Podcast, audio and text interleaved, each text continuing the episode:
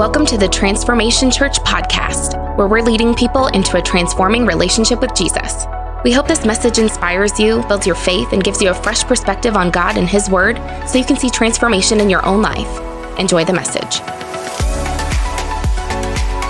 This morning, we are so happy to have you mothers who are here to say Happy Mother's Day to you. And I want to thank um, my son in law, Ryan, for allowing me to give the Word of God. I think the uh, greatest thing that the Lord allowed me to do when He saved me was that I was able to teach His Word.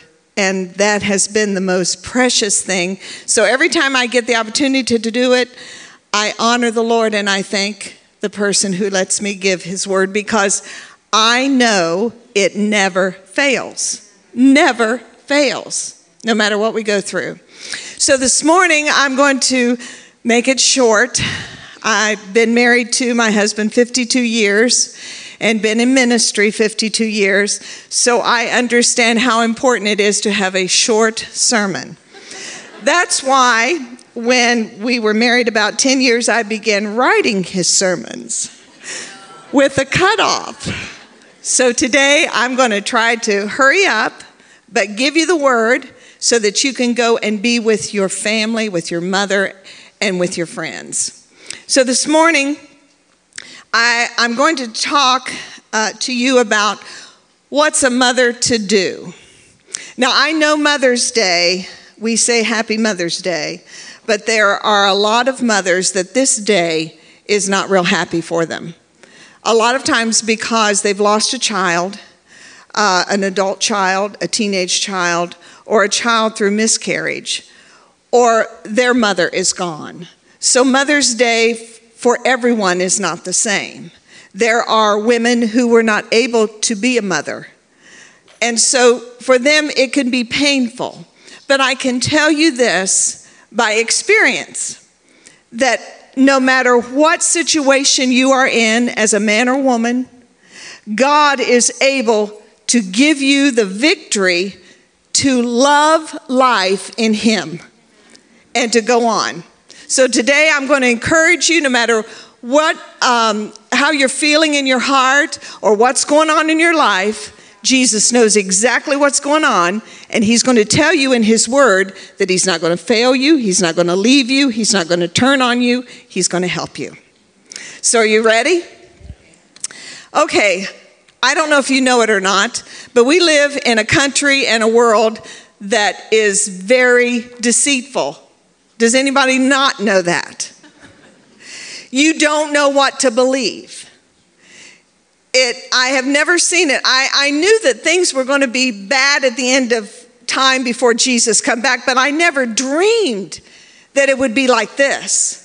I mean, I'm not just talking about the news. I haven't listened to the news for two years. I told JD if there was a tragedy that happened in the world, a nuclear bomb or something, just let me know. But I, I just can't stand to watch it because what do you believe? It doesn't matter what side, what, what network you watch, you're not sure if they're telling the truth. And because of that, we are a people that are anxious fearful, angry. We just don't know how to live life in the joy of the Lord. So I want to give you something today that if you will believe it, it will free you of all the lies that you hear all day long. And that is what God says in this is complete truth. Completely. It is infallible. It is victorious. And if you ever grab hold of it, then your life becomes victorious, happy, joyful, no matter what situation you're in. Okay, so that is a truth. And what's great about it is it doesn't matter if you believe it or I believe it, it doesn't change it. It is true no matter what. No matter what anybody says against it, no matter if anybody wants to change it, it does not change. It is complete truth. So, everyone in this building, I want to tell you, You are a human being, just in case you didn't know. And for all of you who are listening out there on live stream, you are a human being and you were created by God. Unless you're sitting with your little dog out there, we're not talking about them. But if you are a human being, you were created in the image of God. And you were born either a male or a female. And God was the one who determined it. He's the one that said, This is what you are. You can just bank on that. You don't have to you don't have to read any other thing to know that's completely true. And that frees you. Then it's he determined that before you were born. There are many scriptures that talk about us being created by God and formed by God before the world ever was created. And the reason that God said that was because in the mind and heart of God, before the ground that you got your feet on was ever put there, He had you in His mind. He knew you were going to be born, He knew what family you were going to be born in, He knew um, what uh, date, what time, He knew what city, country. He knew everything before this was ever created. And I'm just going to give you one scripture to prove it. God is talking to Jeremiah in Jeremiah 1 and 5, and he says to Jeremiah, Before I formed you in your mother's womb, I knew you. He had your DNA, he had everything about you planned. He had your life planned out, but He gave you and I the choice if we want to go into that plan. So if you and I could have been back there before God created this world, we might have had a conversation with him because, see, that's one thing. I don't think there's anybody in this room that remembers being in their mother's womb. I think that's one of the things he hid from us. But if we could have been back there, God would have probably said, um, Okay, I'm allowing you to be born. I'm going to let you be born by this mother and into this family. And we might have said, Oh Lord, do you know how many crazies are in that family? and he probably would have responded to you and I and said, Yes, and you'll fit in quite well. so he knew who your mama was going to be, who your dad was going to be. And he knew if they were going to be saved or not saved, if they were going to be good or not good, if they were going to be loving or caring or not caring. He knew all of that. And he still wanted you to be born because he knew what he could do in your life despite what family you were in, what circumstance you were in, he knew that with him, all things are possible. You could have a wonderful life. Now, what has happened is you and I were conceived in our mother's womb, and from that moment, from that moment of, con- of conception, we were in a war. And um, we were in a war of being born. We have an enemy. His name is Satan. That's in this, whether we believe it or not. He has an army. That's in this. And he is against us. He did not want any of us in this room or out there or any of us to be born. And this is why he didn't want us born. He did not want us to become born again. Because he knew if you and I became born again, that we would be connected to the one who had defeated him before the worlds were created. Jesus is the victor. And he knew that if you had the opportunity to be born, it didn't matter what family you were in, what circumstance you were in, the gospel was going to come some way or another to you.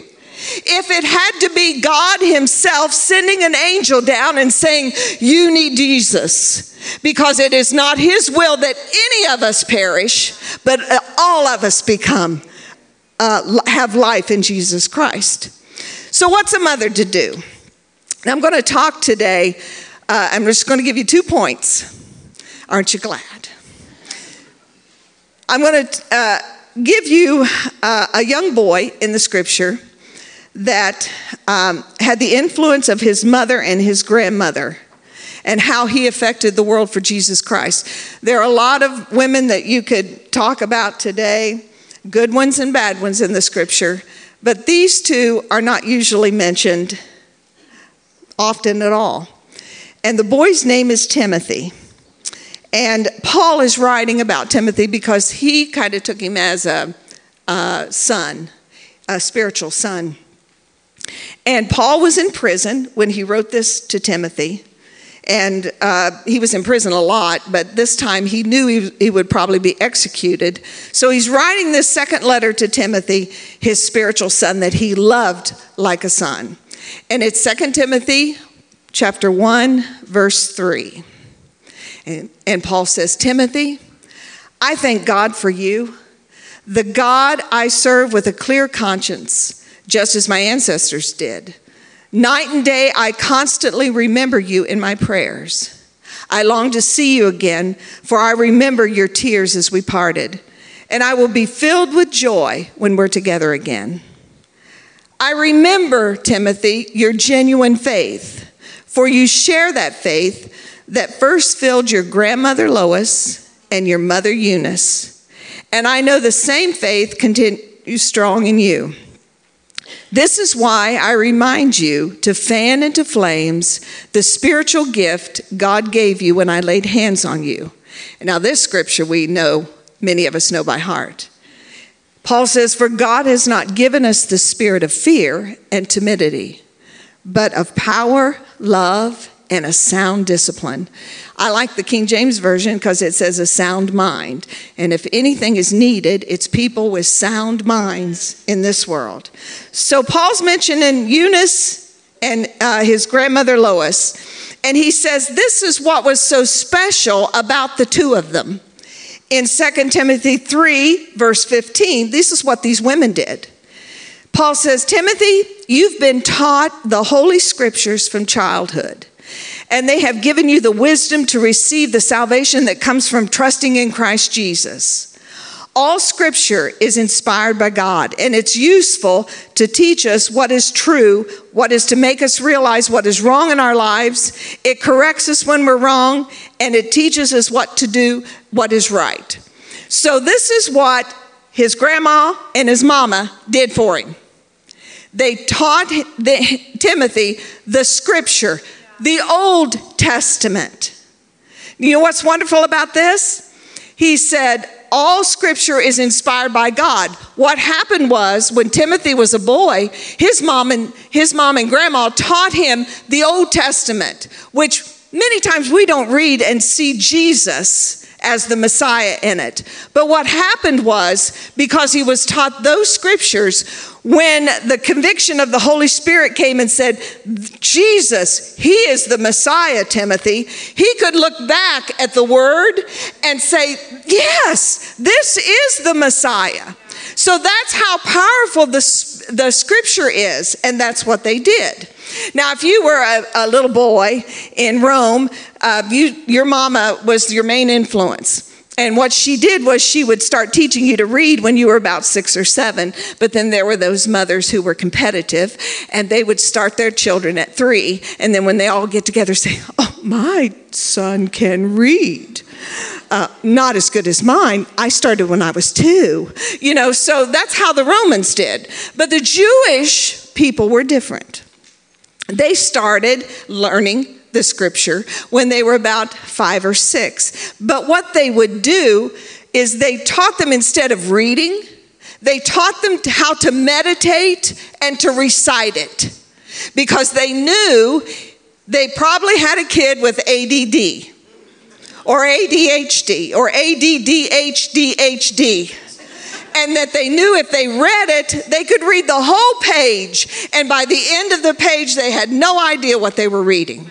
It was more important to them that they would teach them to meditate. This is God.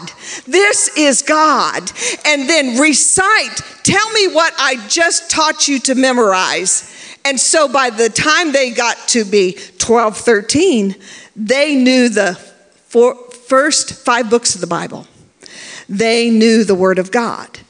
Now, this is what was different with Timothy. His mom and his grandma were Jewish, but his dad was a Greek. So, what happened was it fell on his mom and his grandmother to teach them the law, where usually the Jewish fathers are the ones that taught. But according to the Mishnah, which is just the oral compilation of um, uh, tradition and oral um, laws of the Jewish people, Jewishness would come down through the mother. And so the mother, especially if she was married to a Greek, she would take over and begin to teach her children. So here it is. Number one, what is a mother to do? A mother is to teach genuine faith in Jesus. Now, I'm going to say a real kind of profound statement here, and it may be very complex and very difficult to handle.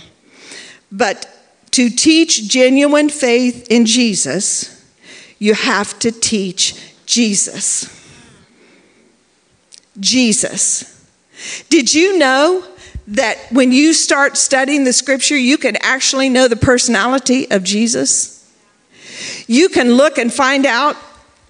You know, the amazing thing about it was here he was, he was a perfect kid.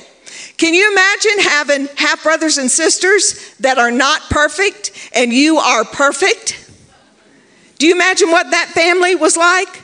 Because he never lied, he never sinned, he never was selfish, he never was the favored one. But the other children, you know, they had to, it, it kind of showed up their humanness.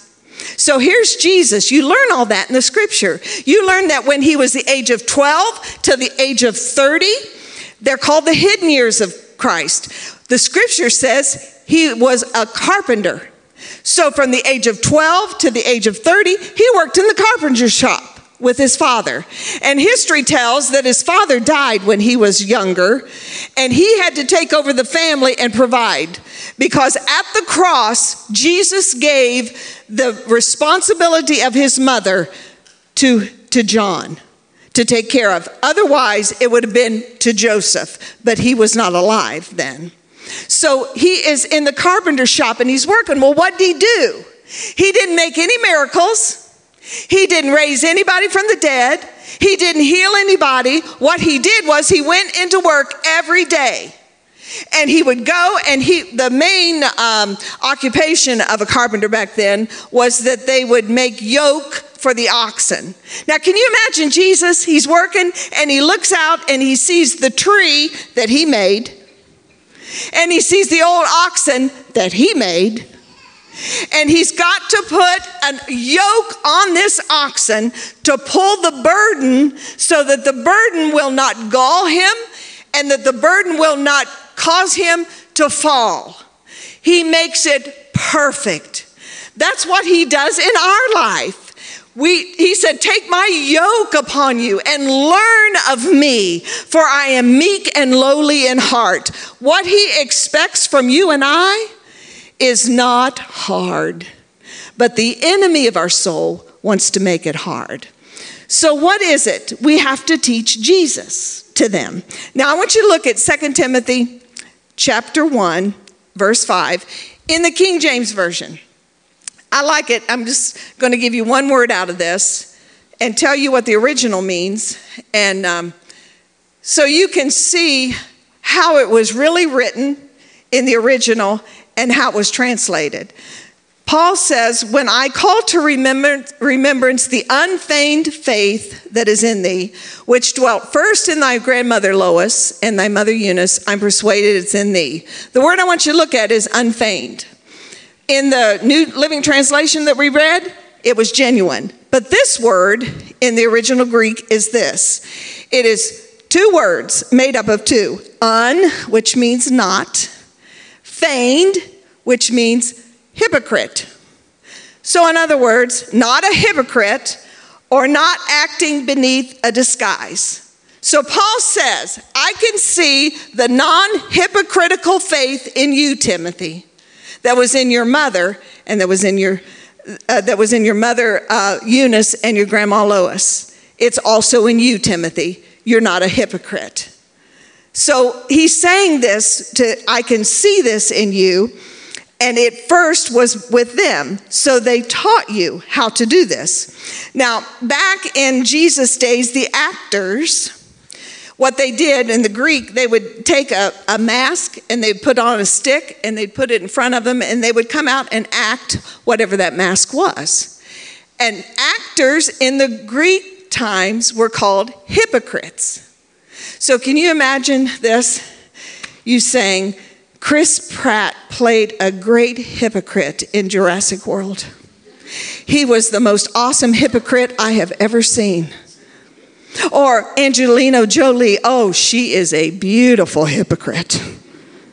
Or they, her and Brad, uh, those hypocrites, they have a lot of children.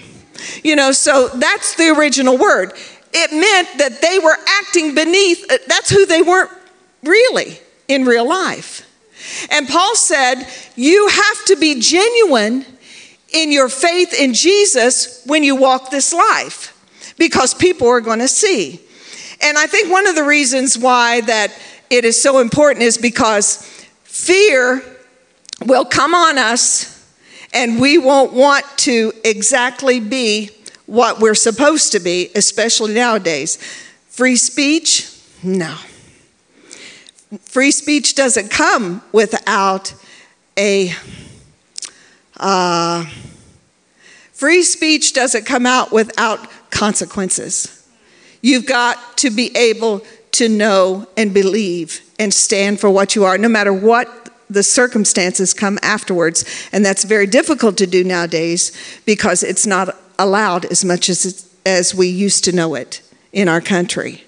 So, what is it that they had to do? They had to be genuine in their faith and not a hypocrite. Because you see, what we don't realize is the people in the biblical days, they were human like you and I.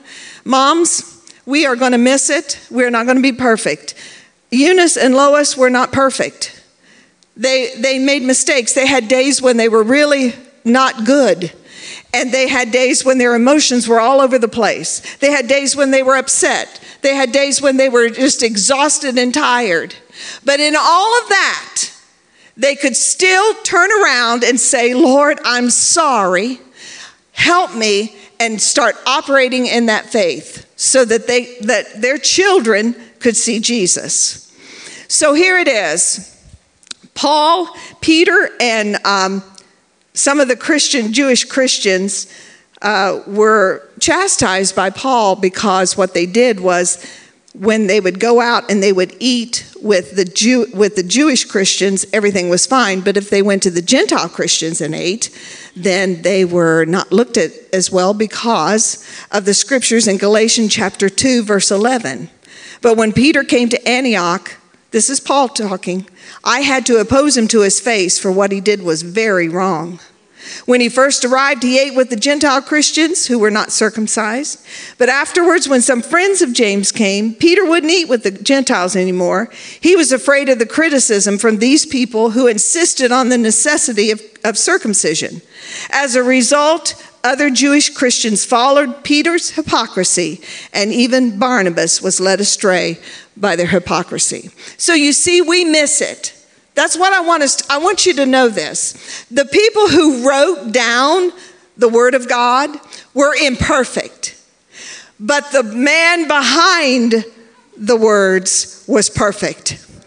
And so what was written was written from God even though they missed it many times and they had relationship in uh, um, times when they were, just couldn't get along and i'm thinking lord there have been times i have prayed help me get along with this person i'm having a really difficult time lord because i don't think i'm as mean as they are you know, we, we always start judging when we can't get along with somebody. It's got to be them.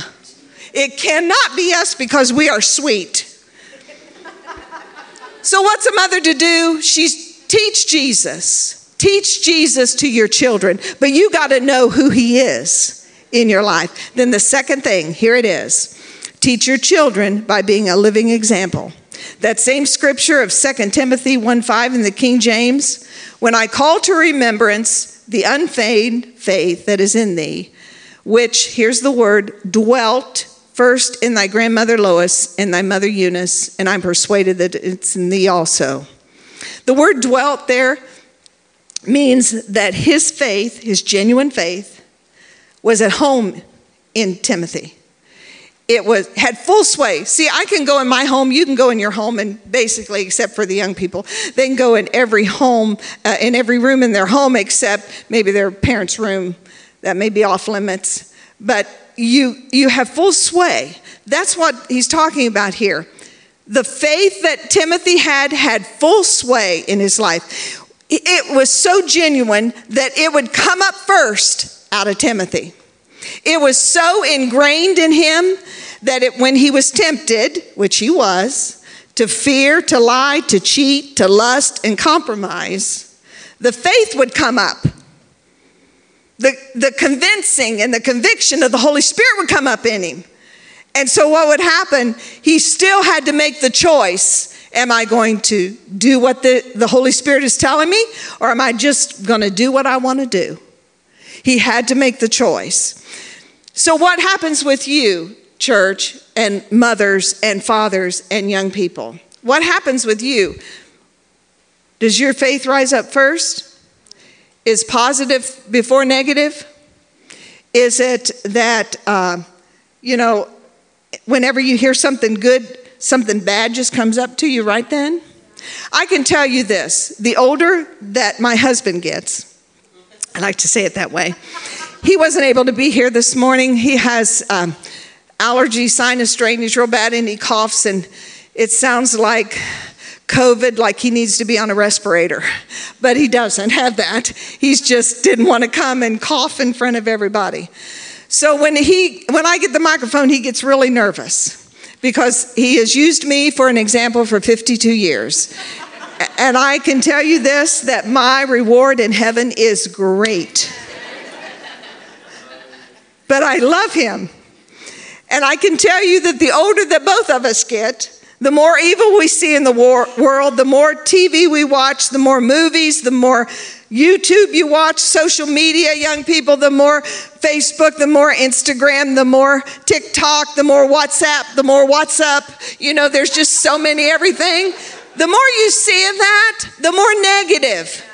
It's all negative. And they may spur it with just a little bit of, you know, ooh, that's good, but it's negative so that it will get you to believe that God cannot do anything in your life.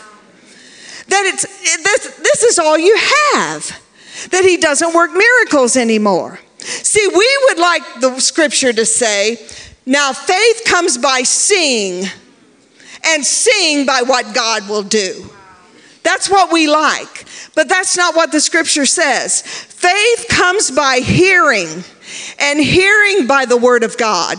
That hearing means an experience, knowing without having to see it happen. Jesus told Thomas, Thomas, you've put your hand in my hand and my side, and you believe now. But I can tell you, blessed, more blessed are those who have not seen me and still believe that I can do this in their life. And I can tell you, church, one of the greatest examples of people seeing miracle after miracle after miracle after miracle and not believing God is Israel coming out of Egypt. They were 400 years a slave. Everybody that came out of Egypt was a slave. They knew no freedom. And they didn't even understand what freedom would be. But God sends them Moses. And then it starts. God says, I'm going to show who I am to them. And so he goes to, to Pharaoh, and Pharaoh won't let him go. So he turns the water into blood, the Nile River.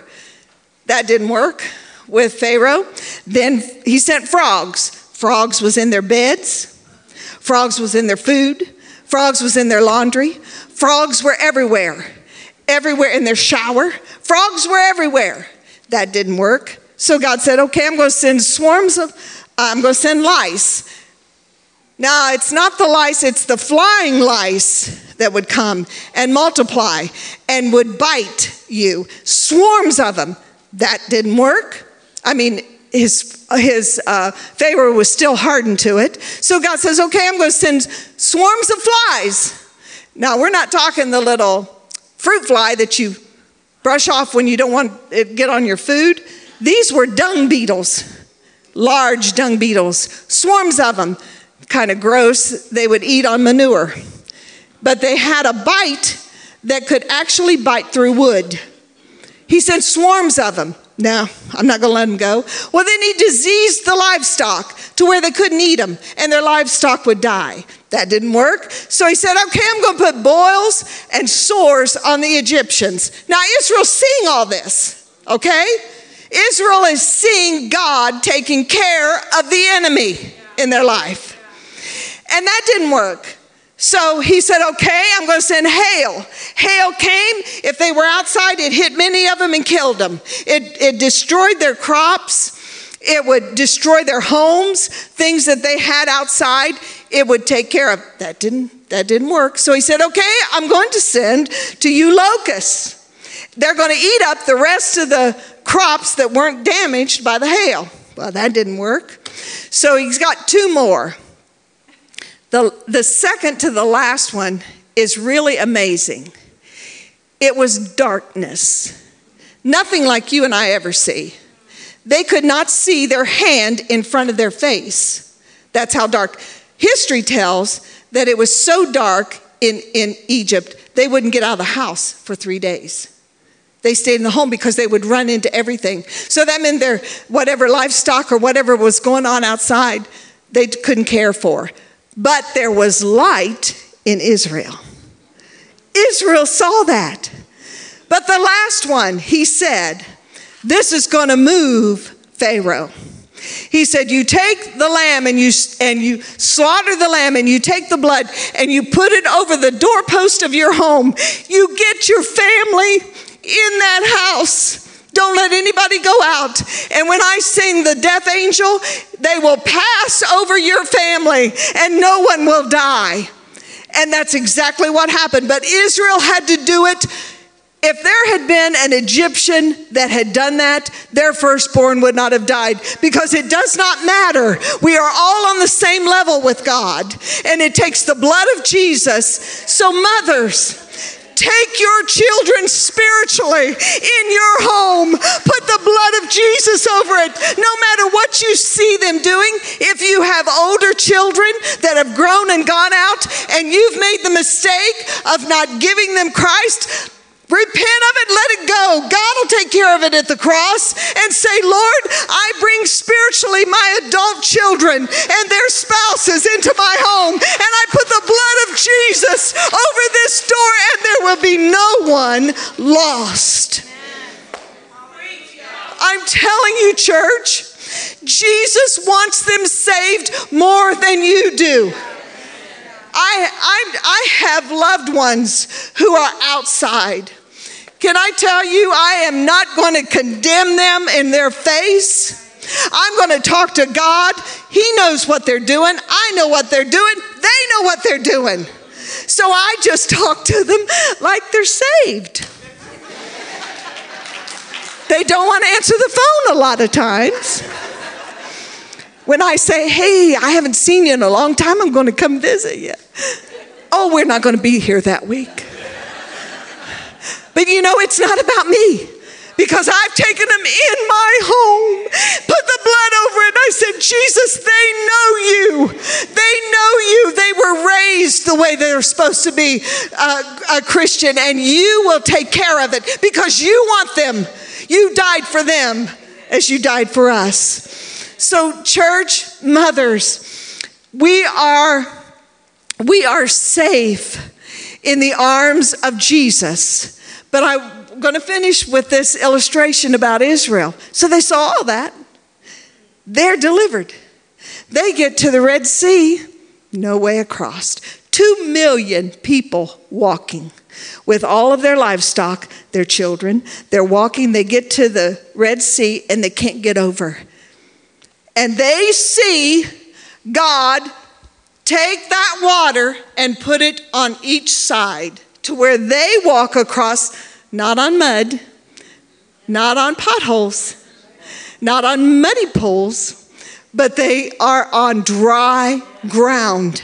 Six hours they march through to get to the other side. They get to the other side, and here comes their enemy. He comes with horses and chariots and all of their weapons that they could kill every one of them. And they see that, and then Israel looks and sees God just take the water and destroy their enemy. They, he, and they're going, Yes, Lord. Oh, you're wonderful. You're wonderful. But they get out and they don't have any water. And God gives them water. They get out and they don't have any food. God gives them manna. They get out and they want, oh, we want meat. We used to have meat. God gives them meat. Then God gives them and takes them up to the brink of the promised land.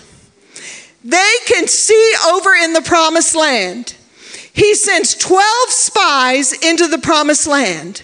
They see this beautiful land flowing, the scripture says milk and honey, which just means that it's very fertile, that they, they could grow anything in. In fact, two of them brought back a um, cluster of grapes that the two men had to carry that was that large. So everything was beautiful. It was a great, uh, large uh, land. They wouldn't be stuffed anymore together.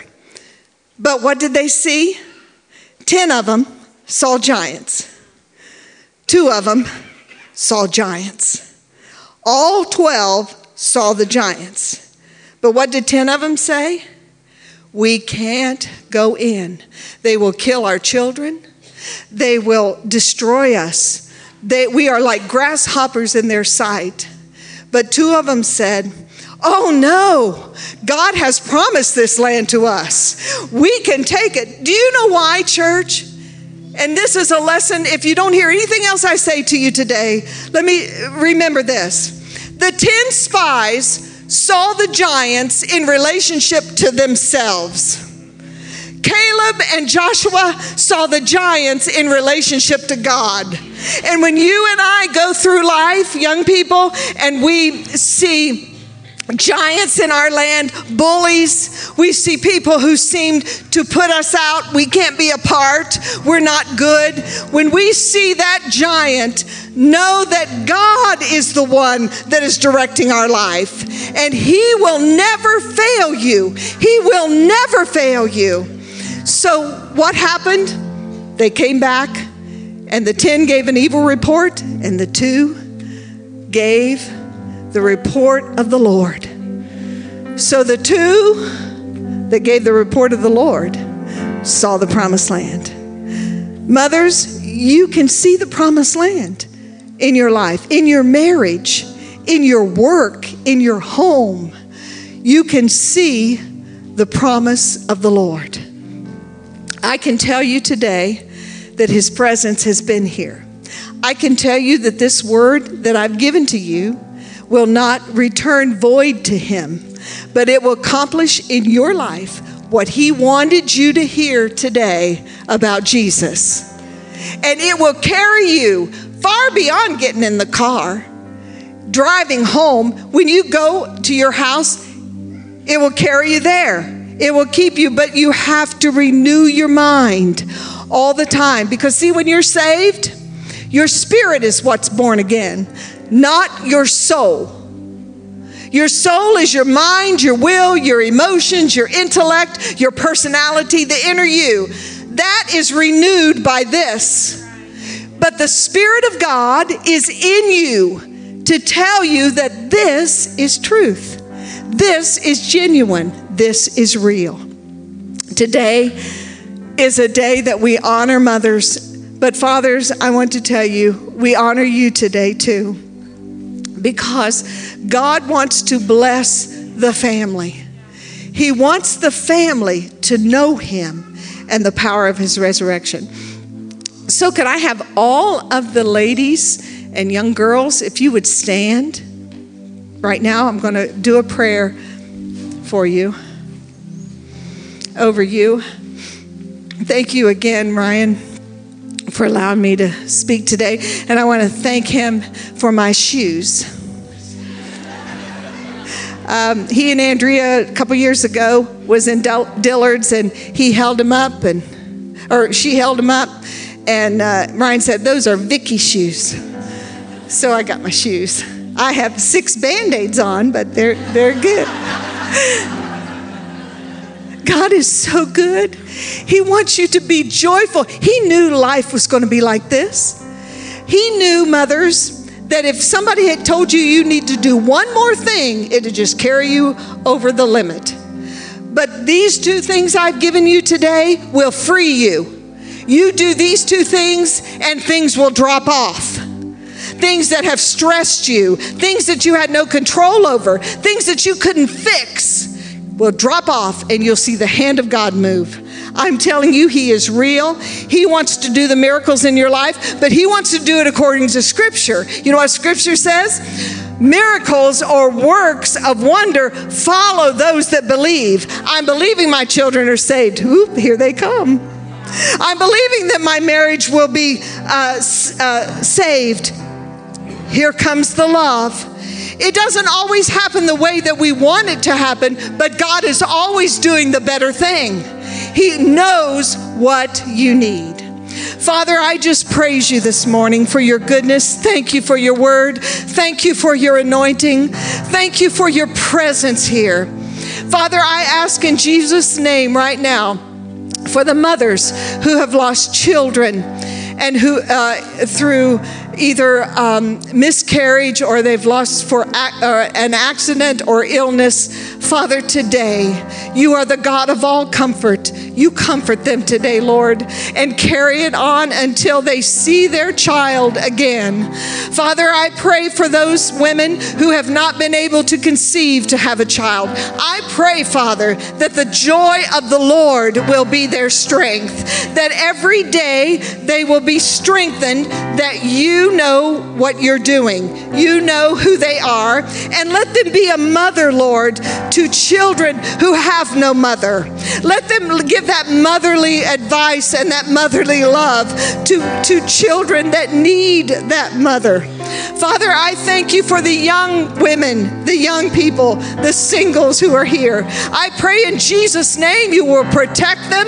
You will not let the lie of the enemy come to them concerning their life and concerning their purity and their wholeness. Father, I ask in Jesus' name that you will reveal yourself clearly to them, even as teenagers. Father, our young children that are back there, I pray that they be saved. Every one, every child that comes into that children's church will be saved. And they will go home, oh Lord, and, and tell Jesus to their unsaved parents, and their parents will get saved. Father, I praise you because this is the anointing that you have placed upon this church that Jesus is Lord, that He is real, that He will do exceedingly abundantly above all you can even ask or think, according to the power that works in you. Father, I bless you today. You are a wonderful God. You are a wonderful God. Now, gentlemen and, and young boys, can you stand too? I'm so thankful today again for the opportunity to give you the most important thing in your life, and that is Jesus. And He wants to be a part of you and real to you. Thanks for listening. If you enjoyed today's message, be sure to share it with your friends and tag us at Transform TLH. Thanks again for listening, and we look forward to seeing your face in the place someday. Have a great week.